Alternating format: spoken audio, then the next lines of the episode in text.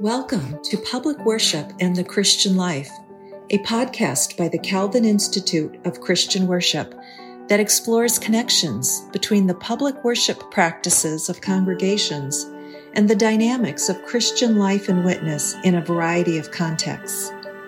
Our conversation partners represent many areas of expertise and a range of Christian traditions, offering insights to challenge us as we discern the shape of faithful worship and witness in our own communities. In Season 4, we focus on ministry alongside youth by exploring five themes youth agency, theological questions, the role of families and parents, intergenerational community, and multiple pathways for youth. Ben, thanks so much for joining me today on the podcast. Glad to have you here. I'm excited to be here. Thanks for inviting me. For all of you who are listening, Benjamin Conner is professor of practical theology and director of the Graduate Certificate in Disability and Ministry at Western Theological Seminary in Holland, Michigan. And today I'm going to talk with Ben about a book he wrote. It's been out a few years, but it remains one of the only books on bringing together ministry alongside youth in the area of disability and disability studies. And the book that Ben wrote is called Amplifying Our Witness Giving Voice to Adolescents with Developmental Disabilities. So, Ben, thanks so much for the book. I'm really excited to hear you talk about it and ways we can learn and and find how the uh, area of disability and disability studies intersects and shapes and informs ministry with and alongside youth. Absolutely.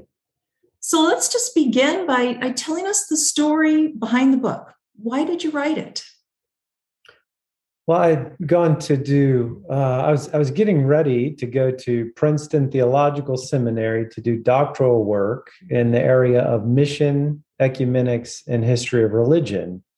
I was going there because Darrell Guder was there, and I was really impressed by his work.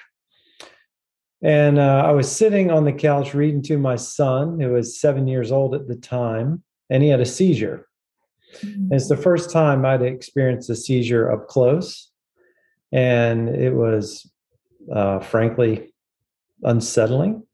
And we went through all the tests that you would typically go through. Um, pediatric neurologists had MRIs and CAT scans. And what we learned is that my son, who I already knew learned differently, um, we had already decided to homeschool him because we realized that school wasn't the best, the way it was structured wasn't the best way for him to learn we learned that he had had a stroke at birth and he was missing about a third of his brain.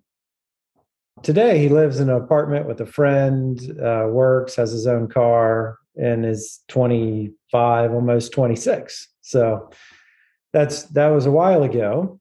But at the time, uh, it, it introduced me to a whole new world of disability. You have to learn how to be an advocate. You have to learn about educational policies and medications and odd herb women. I mean, there's all sorts of things that you start to learn about when you get into the world of disability.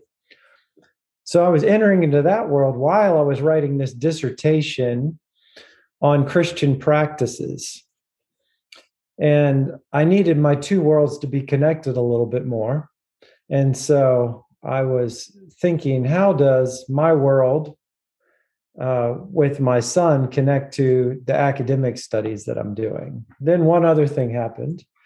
After I finished my comprehensive exams, I moved from Princeton back to Williamsburg, Virginia, and started up a ministry to and with young people with intellectual and developmental disabilities.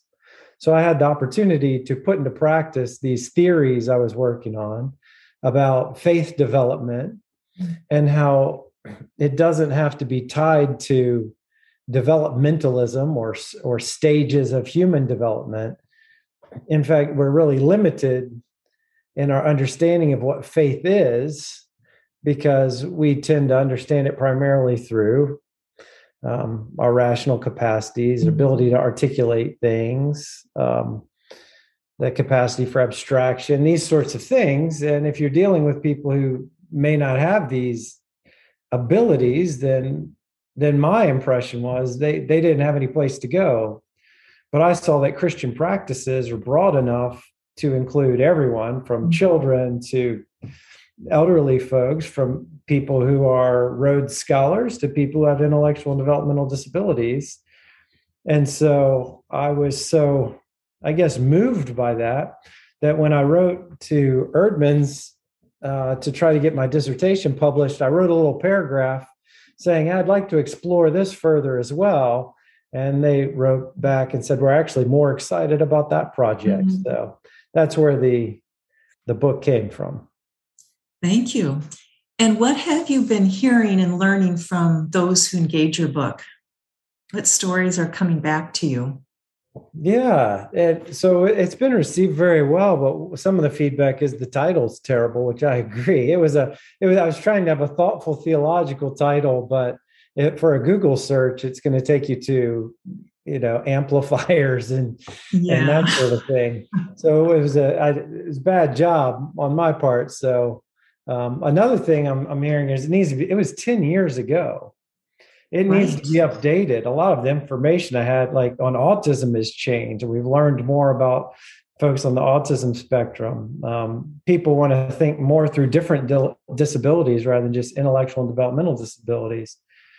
So uh, there will be another volume coming out. I'm in conversation for an updated version that'll have the, uh, uh, you know, the non-sexy title of disability and youth ministry, so people can find it. Yeah. Um, but the other interesting thing that's happening is folks who read it read it and say this is just a book on youth ministry. Like this is how youth ministry should be, in that it keeps in view the marginalized, it's practice centered, it's not program centered, it sees relationships as sacramental instead of instrumental. It talks about developing young people as leaders, appreciating their gifts, giving them opportunities to use them and that's just good youth ministry. It's not disability youth ministry. Right. But some of the unique insights that come from working with people who have been marginalized because of their intellectual and developmental capacities is that um, folks have taken that paradigm and used it with other marginalized people groups. Wonderful. So here at the calvin institute of christian worship where i work we um, explore the intersections of public worship, but then every other aspect of, of Christian life, including youth ministry, youth participation, faith formation. And we very much, like you pointed out, see that as being they all inform each other. They're they all um, complement and and and uh, lift up each other. And so we're working on on looking at uh, ministry alongside you through the lens of five key values. And so I wonder if we could take what you're learning, especially about how doing um, ministry alongside youth with developmental disabilities is just simply doing good youth ministry, how that um, comes up in the area of what we might call youth agency. So, what what thoughts might you share with us in that regard? So, a uh, slogan of the disability rights movement was "Nothing about us without us," mm. and I think uh, that that can be applied to thinking through youth theology and youth ministry as well, understanding youth as theologians. Now, one of the problems with youth in general is how they're understood in society. They have sort of a, a vacant uh, identity. They're not children and they're not adults. That's how society understands them. And and in fact, there are books that are written that characterize adolescence, which is the more sort of social scientific term for a youth. They're books that characterize an adolescent as fundamentally disabled because mm-hmm. of a still developing prefrontal cortex that that means they can't uh, that that they they operate with passions and and and brashly. And we've heard all these characterizations of young people and we've experienced some of them too but we experience them with other folks as well. And so youth ministry is often talked about in terms of almost it's almost like rehabilitation or keeping them safe until they can mm-hmm. be integrated in society as um, sort of valued contributing members and uh, that's a problem it's a problem it's a problem because what we're not doing in terms of youth agency is valuing the perspective that comes with this particular developmental stage that they're in right now. Kenda Dean characterizes that. Kenda Dean, a professor of youth ministry at Princeton Theological Seminary, characterizes that as their passion.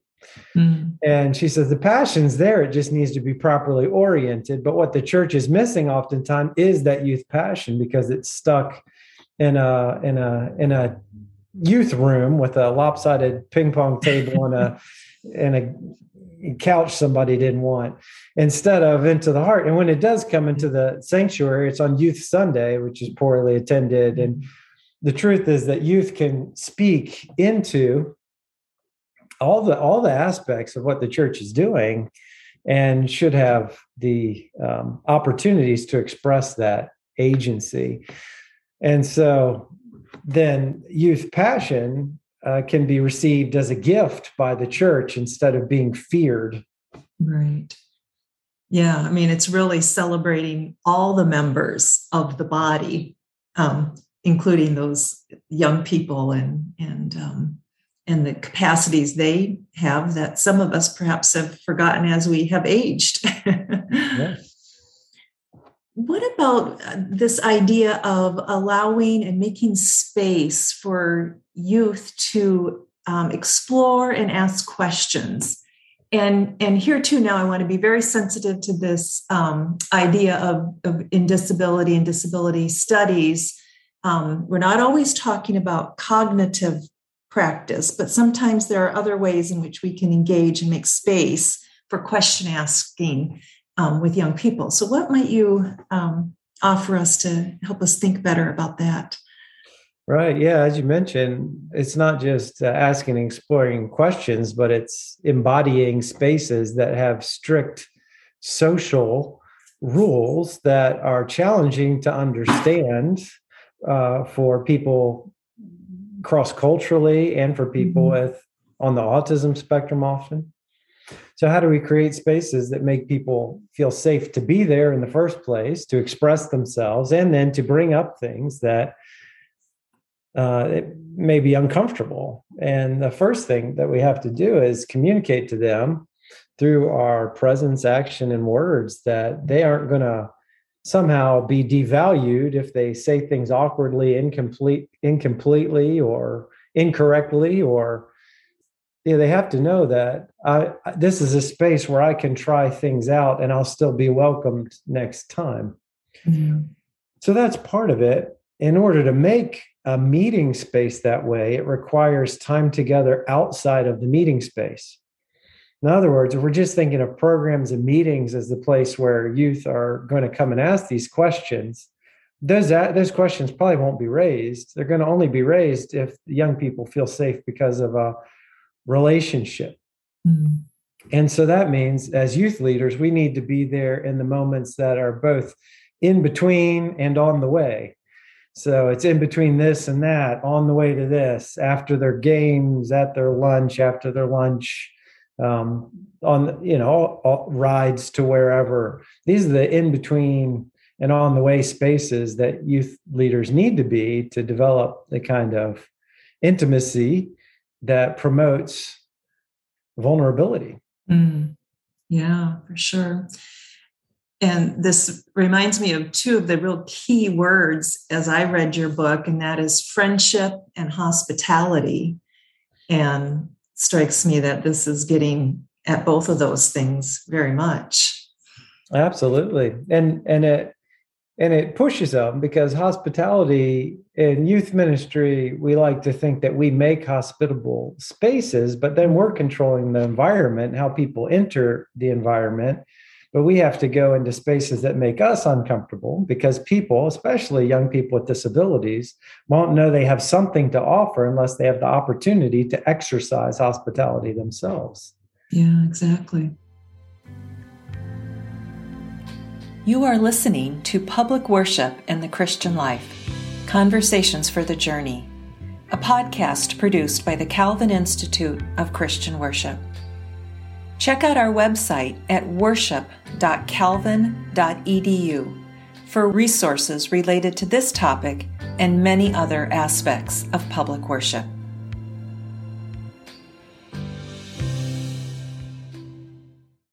Families and parents have a very unique role in the faith formation of young people.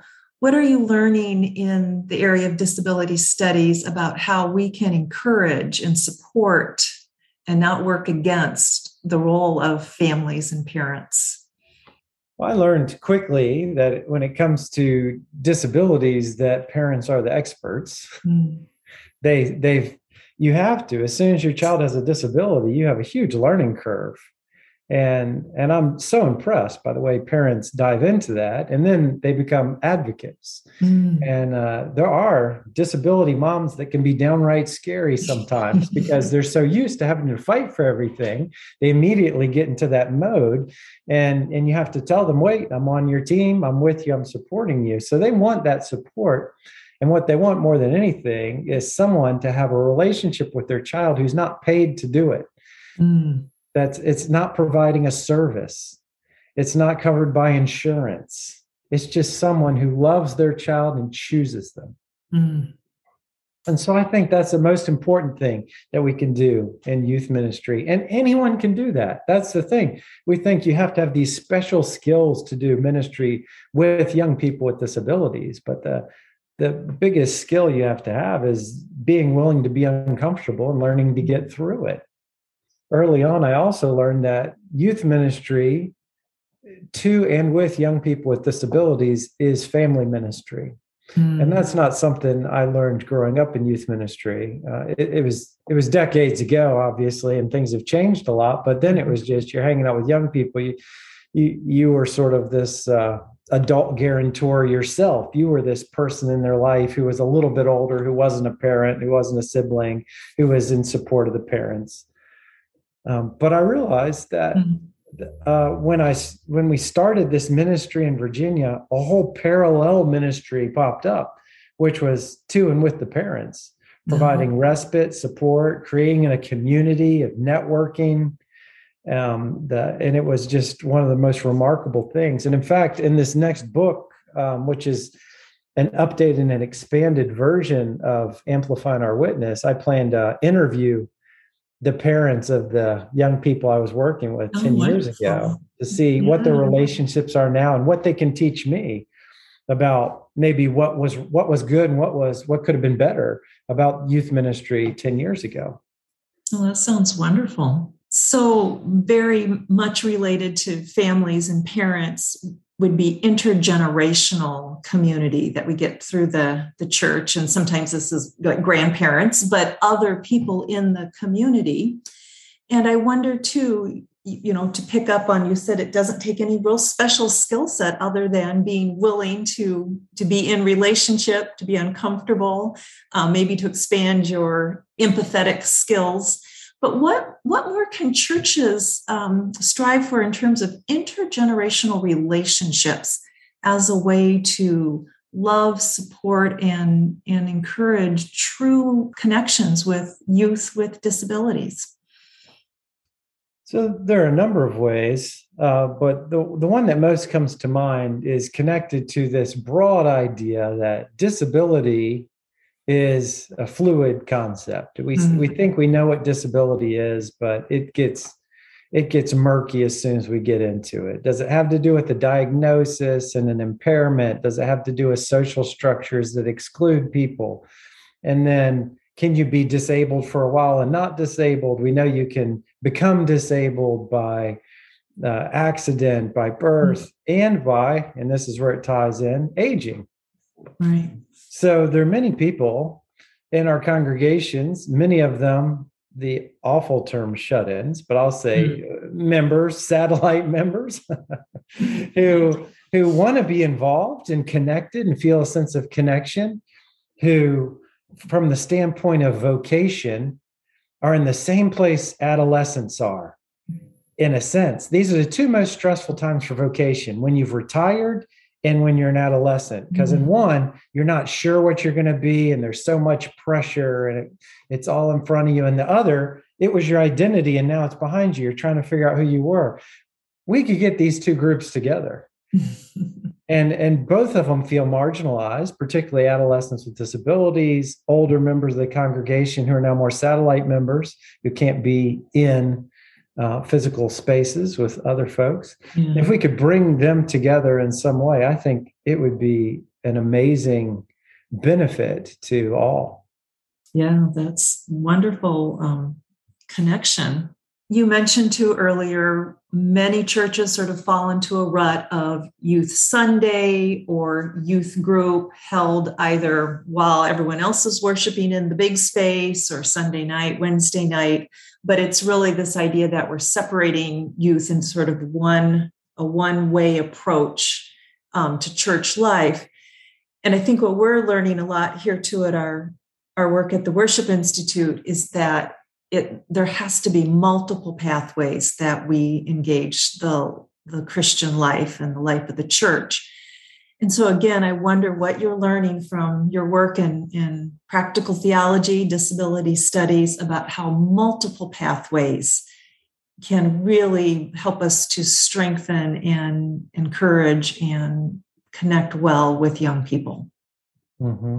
So I'll speak with in terms of young people, but particularly young people with disabilities we tend to have a template that we use. So with young people, you pointed out the template. It's been called in a youth ministry journal the one-eared Mickey Mouse. So you got the whole body as the head, and then the one ear is where the youth are, and they don't really connect. but uh, but then we've integrated that when we do it, it's some sort of youth Sunday or a mission trip update, mm. something like that.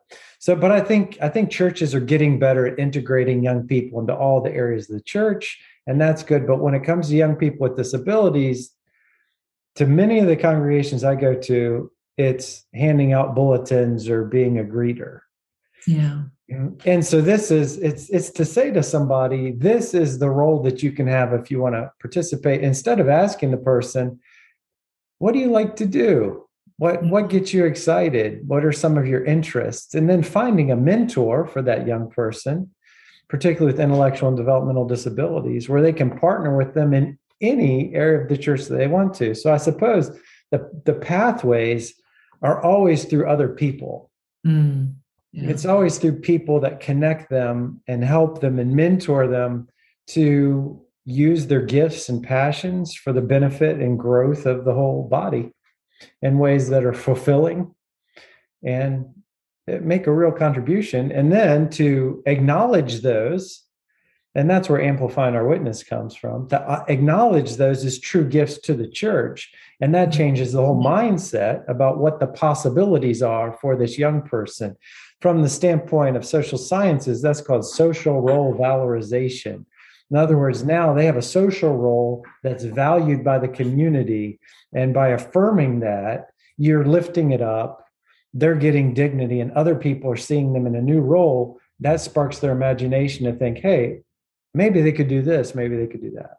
Right. Right. And it really speaks to um, never wanting to compartmentalize or generalize any individual. We're all created unique.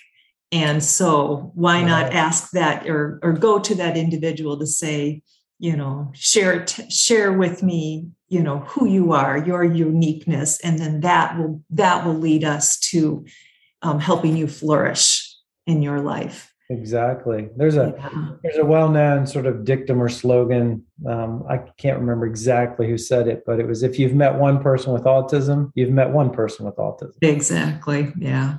That's right well ben i'm really thrilled to hear you are working on an updated version of the, the book. And so we'll be eager to see, see that when it comes out.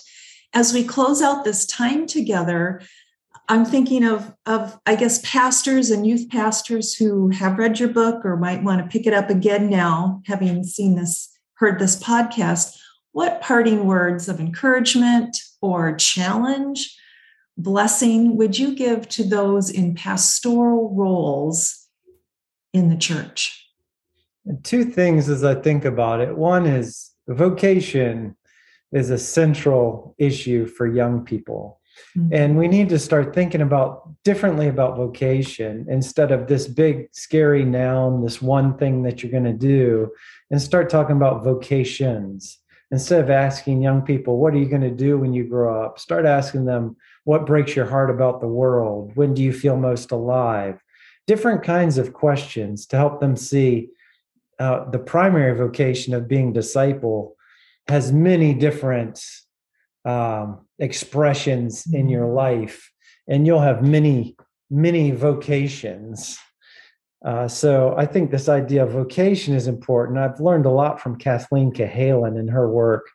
Instead of thinking about vocation as the noun, the one big thing, to think mm-hmm. of it mm-hmm. in terms of prepositions, these connecting things. We're called through others, we're called with others, out of circumstances, into situations. Mm-hmm and help young people to discern what's going on in their lives and how are these opportunities and challenges shaping them to participate in a unique way with their gifts in God's ongoing redemptive work in the world. So that's one thing.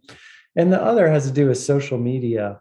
Uh, don't be scared of social media. Obviously, there's all kind of studies about the anxieties and medications that people are taking to deal with it bullying cyberbullying but it's here it's here and so you can't pretend like it's not here and so how do we think with youth taking their insights helping them to think critically about how do i live in a society that's structured this way in a way that's faithful and promotes flourishing for mm-hmm. all I think those are two two big issues in in youth ministry right now.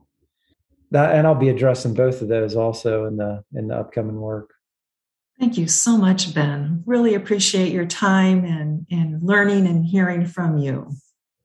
Absolutely. Thank you so much for having me. Thanks for listening. We invite you to visit our website at worship.calvin.edu to learn more about the Calvin Institute of Christian Worship, an interdisciplinary study and ministry center dedicated to the scholarly study of the theology, history, and practice of Christian worship and the renewal of worship in worshiping communities across North America and beyond.